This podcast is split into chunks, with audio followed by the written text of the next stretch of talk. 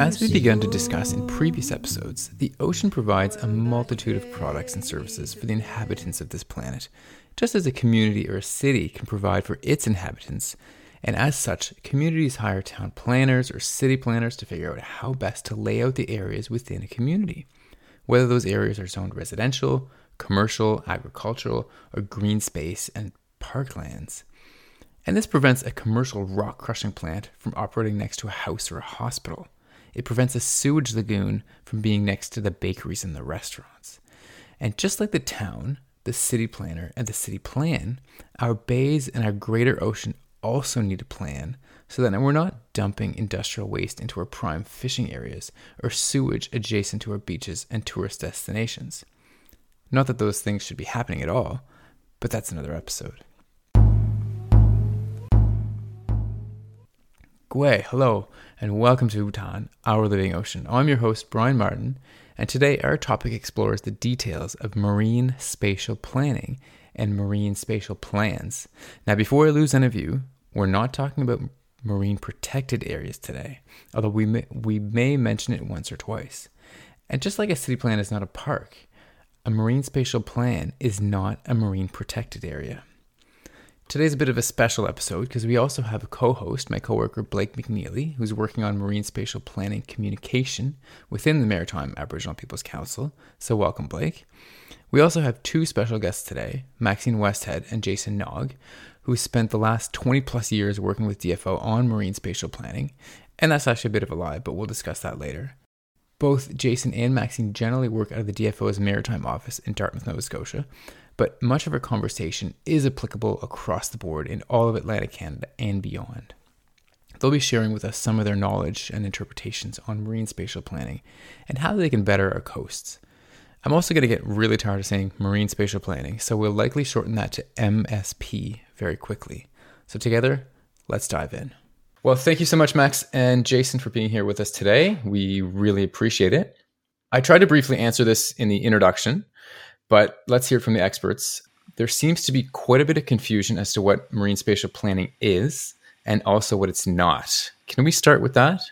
Sure, I might take a, a crack at this first, Brian. Um, yeah, so I guess in terms of marine spatial planning, uh, there are some formal definitions around it. Um, know, it's, it's, really a process of analyzing and allocating uh, spatial and temporal distribution of activities uh, and it's trying to achieve a range of objectives. So it's trying to achieve sort of social, economic, and environmental uh, objectives or goals that people have for those areas. Uh, in our case, um, you know, I think people traditionally think of it as sort of a zoning scheme, and that might be what it could ultimately become, where each activity has its own place uh, and time, uh, similar to what you had mentioned about the sort of the city planning, where different activities are are separated based on compatibilities and finding areas that they're that they're most suitable for.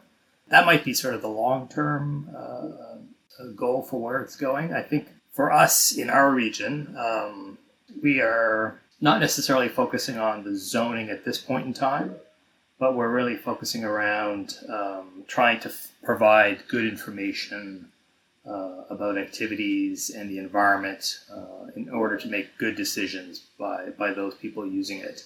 Our marine spatial plan uh, will not really, you know, it's really, it's not replacing existing planning that's taking place within each of the different sectors. So fishing, oil and gas, uh, conservation, transportation, all those existing plans and ways that they're sort of regulated by government will, will still be in place and this this marine spatial plan is trying to work uh, w- across those uh, those sort of jurisdictions to provide some sort of value added.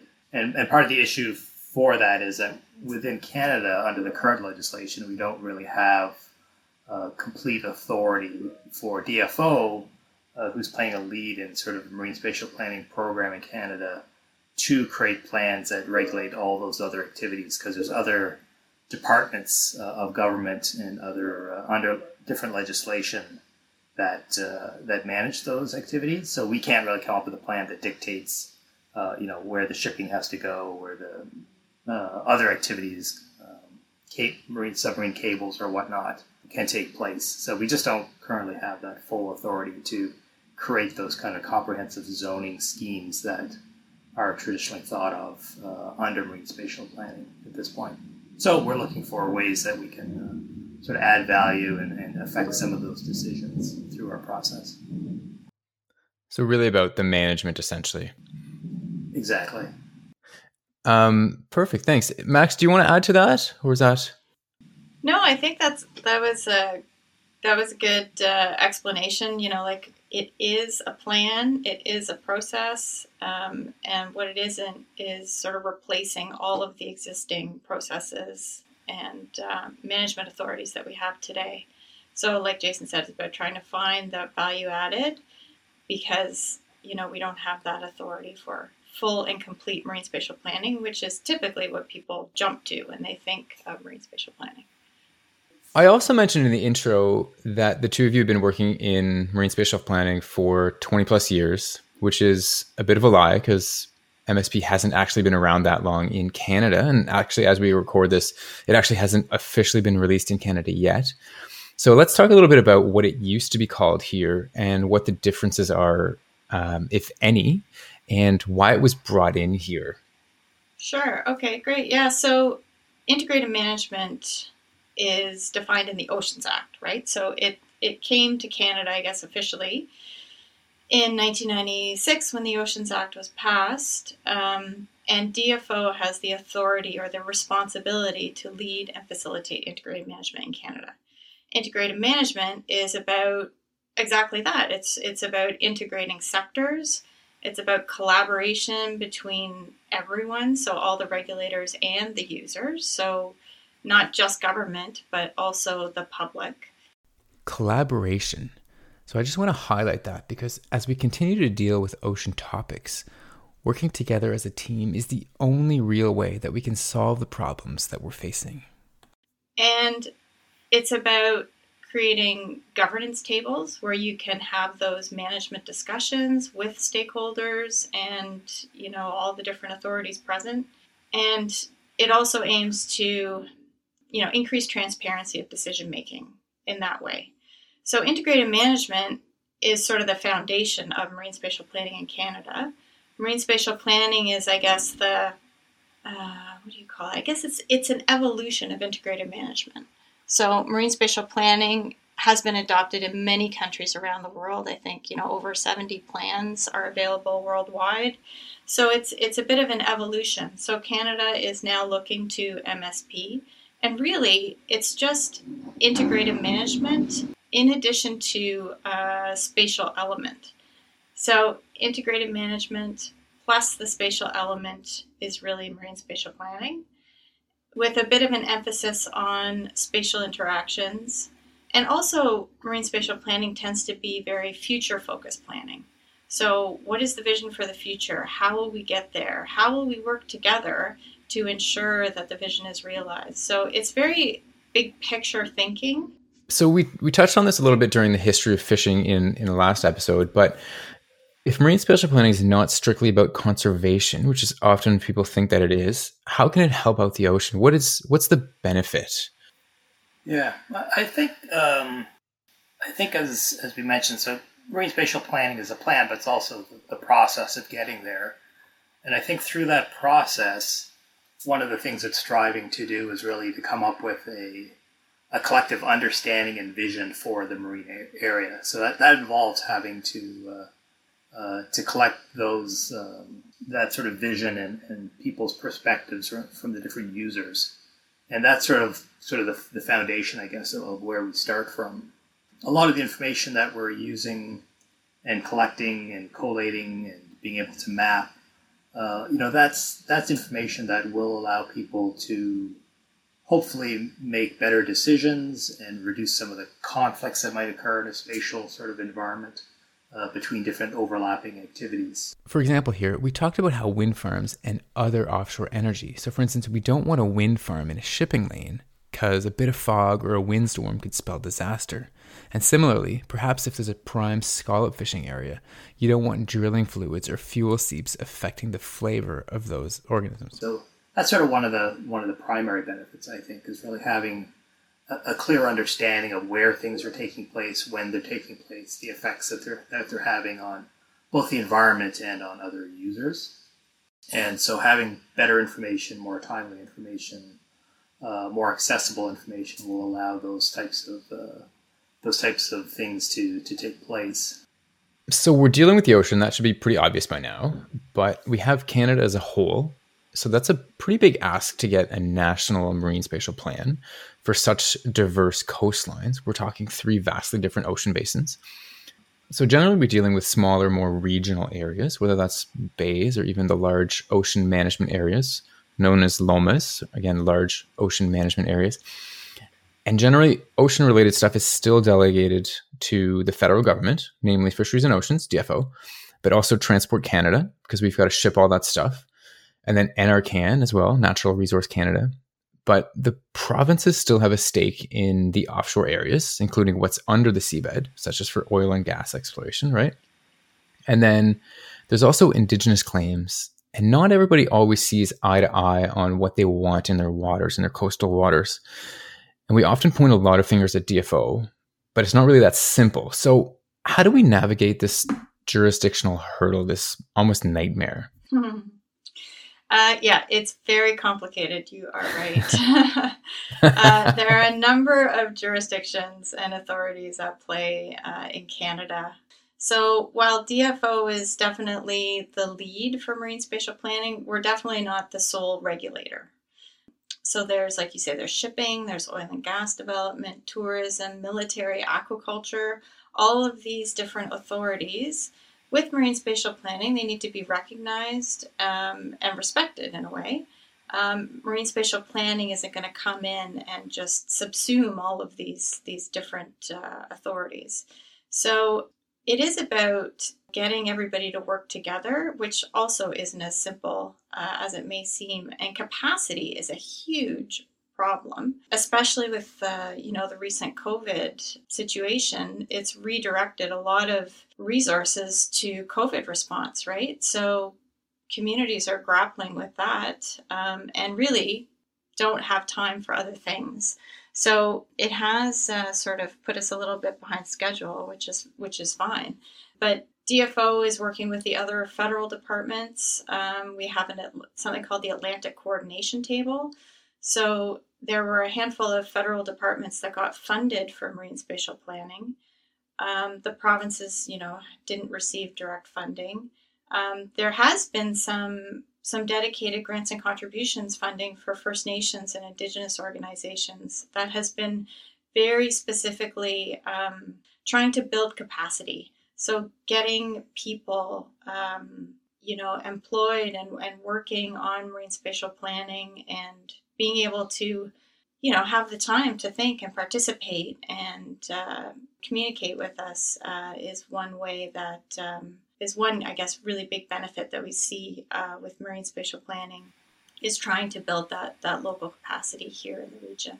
But yeah, it's uh, you know Canada is divided into 13 bioregions or you know large marine ecosystems, I guess, that essentially are the planning units for Canada. So those planning units are in the East Coast. They're they're kind of aligned with the DFO administrative units, so the Maritimes region, the Gulf, um, Estuarine Gulf of St. Lawrence, and then the Newfoundland uh, shelves.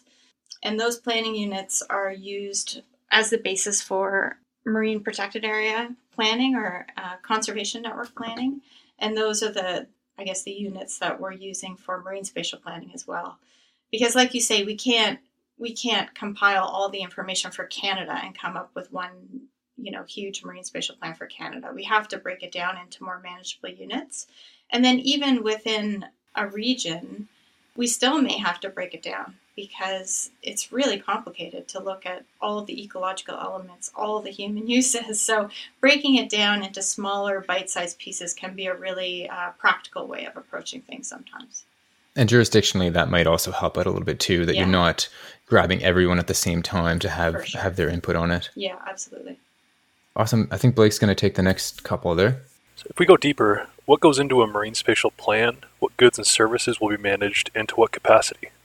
Okay, well, I think as I had mentioned previously, the uh, the marine spatial plan does not really replace some of the existing management plans. So, some of the ways that specific fisheries are managed, for example, uh, or other things within the marine environment, many of which are not actually regulated by uh, the, the Department of Fisheries and Oceans. So, there's there's the uh, the sense that the marine spatial plan will be sort of a layer, hopefully, of sort of a value added layer on top of that that provides some degree of coordination and information to to better support some of those activities in the in the marine environment. Um, we are working on something called the Marine Atlas, which will be a uh, hopefully user friendly and accessible uh, platform, uh, sort of a GIS or Geographic Information System kind of product that will allow different users, uh, both government and, and others, uh, fishers, industry, uh, community groups, um, any anybody really, to access that information to to learn more about some of the environmental features, some of the activities, where they're taking place, when they're taking place, um, which will, will again help provide the type of information for their own planning purposes or their own studies, and uh, and that's really the you know a large focus of of the plan will be on, on supporting better decisions and decision support. Um, there's also a series of specific decision support tools that are being developed, um, looking at sort of uh, a range of different things. But uh, for example, there's one um, related on assessing sort of the effects between different activities and the environmental features of the area. So based on sort of sensitivities, there'll be sort of a, a tool that can be quickly used to sort of screen projects, for example. Um, in terms of where it's located and what effects it might have on different environmental features in that area. So it's uh, it's things like that that are that will hopefully form the bulk of the plan, uh, as well as um, uh, you know ways that we are trying to engage with uh, a range of partners on the process and create a create a degree of transparency around our approach to uh, doing so. Perfect. As we discussed the use of oceans, where does spill response fit into MSP, specifically oil in this case? Yeah, I can maybe take a crack at this again because I was involved with this a bit earlier, uh, including with your organization, Blake. So, the spill response is uh, specifically sort of a regime that's been created to deal with spills from, uh, you know, in the marine environment of oil, largely from uh, vessels, and um, it's it's very consistent with marine spatial planning. Uh, it's largely focused around assessing the sort of uh, physical vul- vulnerabilities. So, for example, if a, if a ship were to spill oil near the coastal zone or in the marine environment, where is that oil going to be heading toward? And uh, what are the sort of sensitivities of the environment that is going to potentially impact based on the type of oil? You'd be looking at um, where the where the sensitive areas are, and then trying to map that as well, or just where the oil would flow. Yeah, so having a knowledge of both of those things, both uh, you know projection of where the oil is, is heading toward, but then also knowing if that oil were to come to shore in, this location, what are its sensitivities uh, to that particular product, for example. So part of it's knowing that sort of sensitivity aspect, and then part of the oil spill response uh, program is to also develop some capacity around responding to that. So having the right people come to the to a table to say, we know that there are you know particular nesting habitat for birds here, or uh, in the case of indigenous organizations, potentially there's some significant habitats or, or areas that of a special concern that have been used traditionally. That if a response is is, uh, is able, that those areas can be uh, take, special consideration can be taken to help protect those areas. So it's sort of a it's both understanding the vulnerabilities and then also kind of coordinating uh, how people can respond to those in terms of uh, in terms of trying to minimize the impacts. And uh, a lot of that's coordinated by uh, the Canadian Coast Guard, but there's also response organizations, uh, industry supported response organizations that help with cleanup operations, for example. Yes, and we had worked with your organization, the Green, the Maritime Aboriginal Peoples Council, to try to. Uh, you guys had done quite a bit of mapping work around areas that uh, your community members had felt were significant, so that that information, you know, if there were a spill event, uh, your group could have that information on hand to come to a table to say, you know, yes, we know something about the birds, but these this is the information that's important to us based on our community members. This should be taken into consideration in terms of how to respond and where to respond. And, and if, if you had to prioritize areas, uh, it's good to have the people with that knowledge at the table. So the oil spill response regime, I guess getting back to the question, is very much uh, uh, part of, the, of MSP. Right. Yeah. Well, as we discussed what goes into a marine spatial plan, these were essentially first developed in Australia back in the 1980s as a means of resolving conflicts of interest over the conservation and use of the Great Barrier Reef. And what they had determined was the prerequisite for a successful marine spatial plan was that all the stakeholders groups and the local communities were involved in the planning process. Now, I'm going to also add rights holder groups here as well.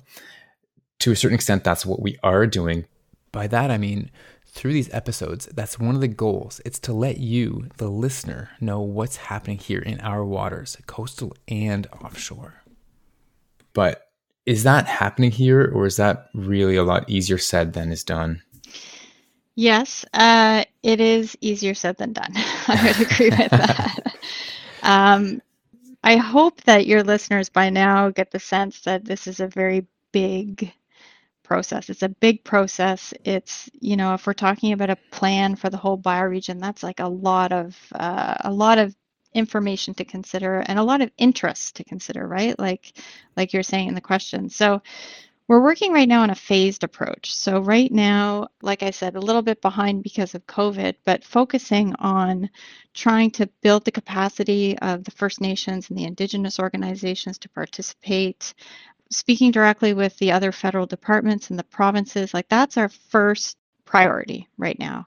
Um, trying to get at that capacity issue and getting grants and contributions agreements in place uh, is a big part of that. Um, and then eventually, though, so our timeline, which we haven't talked about yet, is to have a final plan by 2024. So ideally, we're shooting to have a draft plan around 2023, so that we have a year to, you know, talk about it and and uh, modify it based on that's on that's pretty soon. That is pretty soon. Um, so by by the time we get to a draft, uh, we we do hope that it will include um, input from all those, you know, say industry groups, aquaculture, fishing. Uh, but right now, our focus is um, sort of getting the federal, provincial, First Nation, Indigenous organizations, um, building those relationships now uh, in order so that we can go broader uh, over the next year or two. So yeah, eventually we do want to see all of those interests reflected. Um, but like I said, well, like Jason said earlier, because we're not shooting for this comprehensive zoning plan that says this activity here and this activity over there, um, we don't anticipate being very controversial, right? Um, so, you know, this will be sort of a foundational document that will have lots of context, lots of uh, regional information that sectors can use to plan their activities that they might not have access to that information now. So it's about getting information and access to information to support uh, sector planning and management right now. So, so yeah, that is, um, like I said, eventually we do hope to see everybody's voice represented in the plan. Um, but it's uh, it's a bit of an evolution. And you know, this first plan that we have, we'll just we're considering it sort of a first generation marine spatial plan, and maybe eventually we will get to comprehensive zoning, um, you know, with all the authorities at the table. But uh, it's a bit of an evolution, and we'll have to see uh, where we can get sort of after this first generation plan. Great. Now let's zoom out a little bit. Given that Canada borders three ocean basins, the Atlantic, Pacific, and Arctic, Will these plans vary depending on the specific needs of each coast? And as we mentioned earlier, there are various departments involved in building national plans. How do we how do the various departments collaborate to build something that will be successful? Yeah, that's a good question. So there won't be one overarching national plan, but of course, there will be some national program consistency. So we're building a plan, we're also creating a process, and sort of in government terms, this is considered a program. So we're delivering a program. Um, so the Marine Spatial Planning Program is, you know, working at the national level to, you know, develop some consistency between regions to make sure that you know we don't go off in all different directions. Uh, but at the same time, each region is so unique in terms of the context and the activities that are happening. And even like the, for example, the co-management arrangements in the Arctic, uh, you know, are very different than um, out on the East Coast or the West Coast. So each plan will be tailored for the region um, with some sort of foundational baseline consistency across Canada. But it is it is about you know in terms of collaboration and building something that will be successful, it's all about building the relationships. So DFO is is trying to lead um, you know the collaborative relationships and developing those uh, over this uh, you know first couple of years uh, in order that in order to get to something uh, a plan that will be useful for everyone. Awesome. As we go down the planning road, what is the permanence of a marine spatial plan once it's completed? Are they considered an ever changing work in progress that evolves, or are they set in stone? Similarly, how would a change in government affect them? Yeah, that's a good question. Um, I think in terms of uh, the marine spatial plan, like like many things, it's it's a bit of a process. So there is a sense that it's a, a bit of a cycle that gets revisited and reviewed on a regular basis. That's kind of our intention with them. So we do anticipate that they will change over time. Uh, we anticipate as people's needs and activities and interests and, and insight and the information changes, then then naturally the, the plans would need to change as well. Uh, for example, there may have been activities that maybe 15, 20 years ago were not really being considered in the marine environment, and, and now they're being considered. So I think something like uh, you know, offshore wind might be an example in Canada of something that wasn't really being seriously considered in the past, but, but now there's work actively taking place, for example, to, to start planning for that. Um, and so there are things like that that will obviously require the plans to be updated over time. There's also the sense that, uh, you know, potentially under the marine spatial planning process, there may be sub plans or for you know like maybe uh, certain geographic areas within Nova Scotia, for example, that uh, depending on the, the localized interests that there, there that there may be developed for, for those areas. Uh, that and maybe they'll deal with you know specific conflicts or specific issues that that might be of, of interest, a shared interest. So yeah, I, I do feel that the plans will change over time. They're not they're not cast in stone uh, they will need to be revisited. In terms of your question about, uh, you know, would a change in government affect those plans? What Blake meant by change in government is when a different political party gets elected, say going from Liberal to Conservative or NDP. The reason it's important is that, as we've seen in the past, that these political changes have had profound effects on legislation, namely in our case, the Fisheries Act. Uh, it's hard to say. I mean, obviously the government does change over time, and sometimes the priorities have, have we've we've noticed in the past the priorities have changed. Um, but uh, we're hoping at this point that uh, the marine spatial program will, will be established and uh, work will be continued uh, along these along these veins. Awesome. So I've really tried to avoid the elephant in the room as promised, but as we lead into the next episode, where and how does the conservation side of it fit into MSP? And I'm I'm not strictly speaking about parks and protected areas here, but what else will go into it in terms of conservation? Yeah, so this is a big question, and I'm glad you're dedicating uh, another um, episode uh, to the topic. So I guess in terms of you know looking at the parks and protected areas first. So DFO is one of three federal departments that are able to create marine protected areas. So there's Parks Canada, DFO, and Environment Climate Change Canada. And there's, of course, also recently discussion about Indigenous protected and conserved areas and what those may look like here in the in um, Atlantic Canada. So that's another element that we need to consider. IPCAs, or Indigenous Protected and Conservation Areas. I'm really glad that Max brought this up, as I see this as a great tool, a wave of the future. So hopefully, we'll get to talk a little bit mo- more about this in the next episode. So, conservation we see conservation as a sector, say, like um, like aquaculture or fishing. It is in a way a use, right? You're you're you're setting aside areas um, where activities are reduced, right, to promote biodiversity, recovery of species, conservation generally. So it is, you know, like other sectors, there are processes around that. Um, when areas of interest are announced, there's a process that's undertaken that includes, um, you know, assessment and analysis and advisory committees. So that will all continue. Um, in terms of planning for future conservation and designing uh, like a blueprint for conservation for the future, also known as conservation network planning, that will sort of be supported by marine spatial planning. So we'll use those those relationships to support the development of that draft design.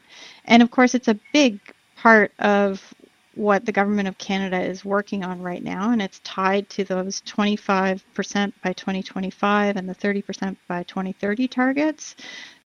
Again, I don't want to discuss this too much, but that's 25% protection by 2025 and 30% of our ocean protected in some way by 2030. So we've hit the 10% target and exceeded it, but now we're on to bigger and more. Yeah. So, so MSP will play a role there for sure. Um, it's also about, you know, marine spatial planning is there to support. Uh, so we've talked about how different activities are happening in different areas, and it's about marine spatial planning will provide information so that we can make the best decision possible as to what activities go where and when. So, for instance, new activities, like Jason just mentioned, offshore wind, there's a great opportunity there to say, okay, where's the most appropriate place for this given the current landscape of use and also the ecological features. So, so it's about appropriateness of uh, place, and that can also contribute to conservation in a way by minimizing impacts. Right. That's a, a great lead into our next episode. So thank okay. you for that. um, so is there anything offhand that you think that the public should know about MSP that we haven't yet chatted about? And you can you can both answer this question if you'd like. Yeah, I've got a couple things, but you go ahead, Jason. Yeah, I mean, I, I guess um, I guess I hope through this interview that uh, we, we've been able to portray the sense that ocean management, which is kind of broadly what we're discussing, is quite complicated. There's a lot of uh, participants, there's a lot of jurisdictions at play, different government departments that have some authority to manage different activities under different pieces of legislation. And to add to that, they don't always agree. And DFO is trying to, you know, through this program, uh, is trying to facilitate a process that the success of which depends on people participating. So it's very difficult to to have success if people are not uh, able to be involved or not willing to be involved. So I think the process will be sort of as good as the collective uh, collective effort of, of, those participating. So we're hoping to create processes that are accessible, that are transparent, that are not too onerous to participate in, and, uh, and we think that will hopefully affect. We'll, we'll end up with a better product at the end if we can do something like that and are looking forward to uh, to people participating. Add on to that is that one of the reasons why it's so complex is not only the three dimensional nature of the ocean versus like if you're comparing it to land, the land planning, city planning, and not putting one use inappropriately next to another use. It's not quite the same in the ocean because, first of all, the ecosystem is much more dynamic, right? So it, it's you, you can't pin things down like you can in a forest, say. Um, but it's also that there's no ownership. There is no ownership in the ocean, and it's and the government of Canada is doing this on behalf of the Canadian public, right? To support better management and planning. And without that ownership, it's really that is in essence why it's so complicated. And of course, then you've got the overlapping jurisdiction. Well, one department's responsible for one activity, another one's responsible for a different one, and the conversations aren't always happening at the right time and place. So it is uh, incredibly complicated. Awesome. I just wanted to go back to the why question. So why we're doing marine spatial planning, and and I wanted to just talk about three different things. So one is that one of the whys is to um, basically enable better collaboration when it comes to ocean management. So building those relationships. Um, you know, we spent DFO spent a lot of time and invested a decade into the Eastern Scotian Shelf Integrated Management Initiative, you know, about 10 or 15 years ago. And those relationships were sort of the number one uh, success, you know, having all of those uh, sectors sitting down at the same table. So trying to, you know, rebuild some of those relationships and uh, enable better collaboration in management is one of the key things.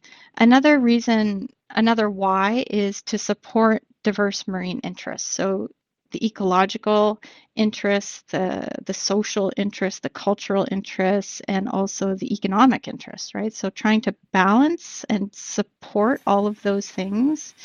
Um, you know, sometimes there is conflict there, but if we if we build those relationships as the foundation, you know, we can have the conversations at the right time and place to help uh, support that. And also, you know, the recent push on the the blue economy strategy and building back blue, building back better. Um, you know, we need to have the foundational pieces in place in order to do that appropriately. And then finally, creating tools for ocean planning. So, marine spatial planning will help uh, provide really strong foundational information so that you know all the different sectors have access to the same information um, to help uh, support their planning. And then um, the other thing I, I wanted to mention was just so our program, the Marine Spatial Planning program here, we've divided into basically four elements, which might help your listeners sort of break it down. Because you know, when you think marine spatial planning, it's a big process, it's a big plan. So breaking it down into pieces helps. So one of them is governance. We've already talked about, you know, the relationships and and why they're so important. The other is the the atlas. So it's basically, we're building an interactive online web mapping tool. So you can go online, you can see the map of Nova Scotia and all the waters around it. You can zoom in and out and you can click data layers on and off. So you can see where all of the, the key activities are, where those key ecological features are. And if you're if you have GIS expertise, you could maybe um, download some of that data or upload some of your data and and interact with it that way. Now, to clarify, the mapping tool will be available for all of Eastern Canada, not just in Nova Scotia, of which they hope to have ready by March 2022. So that's a key um, outcome that we think will be a real um, sort of flagship of marine spatial planning and really help uh, decision making.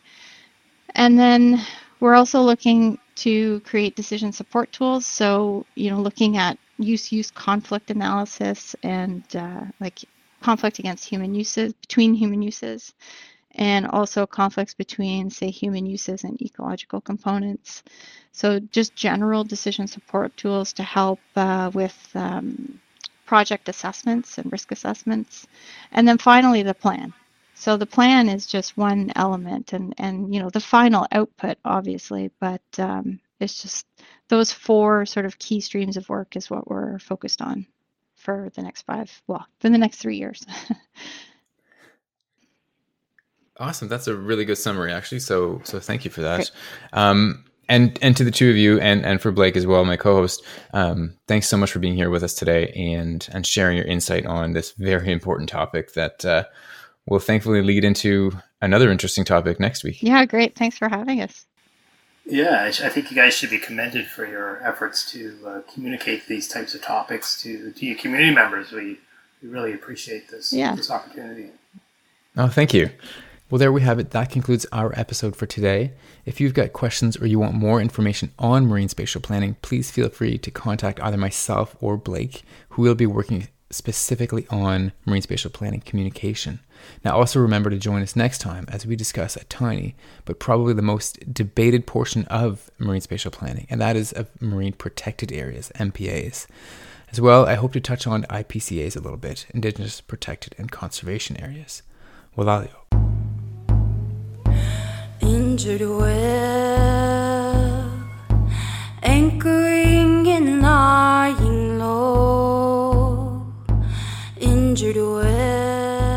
Executive producer for the Utan Our Living Ocean series are Roger Hunka and Vanessa Mitchell, with the episodes produced by the Maritime Aboriginal Peoples Council, narrative and editing by your host, Brian Martin. Today's special guests were co host Blake McNeely and interviewees Maxine Westhead and Jason Naug.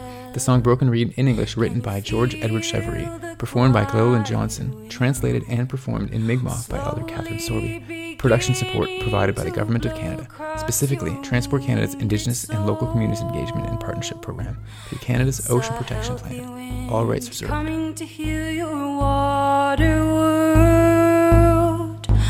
Injured well,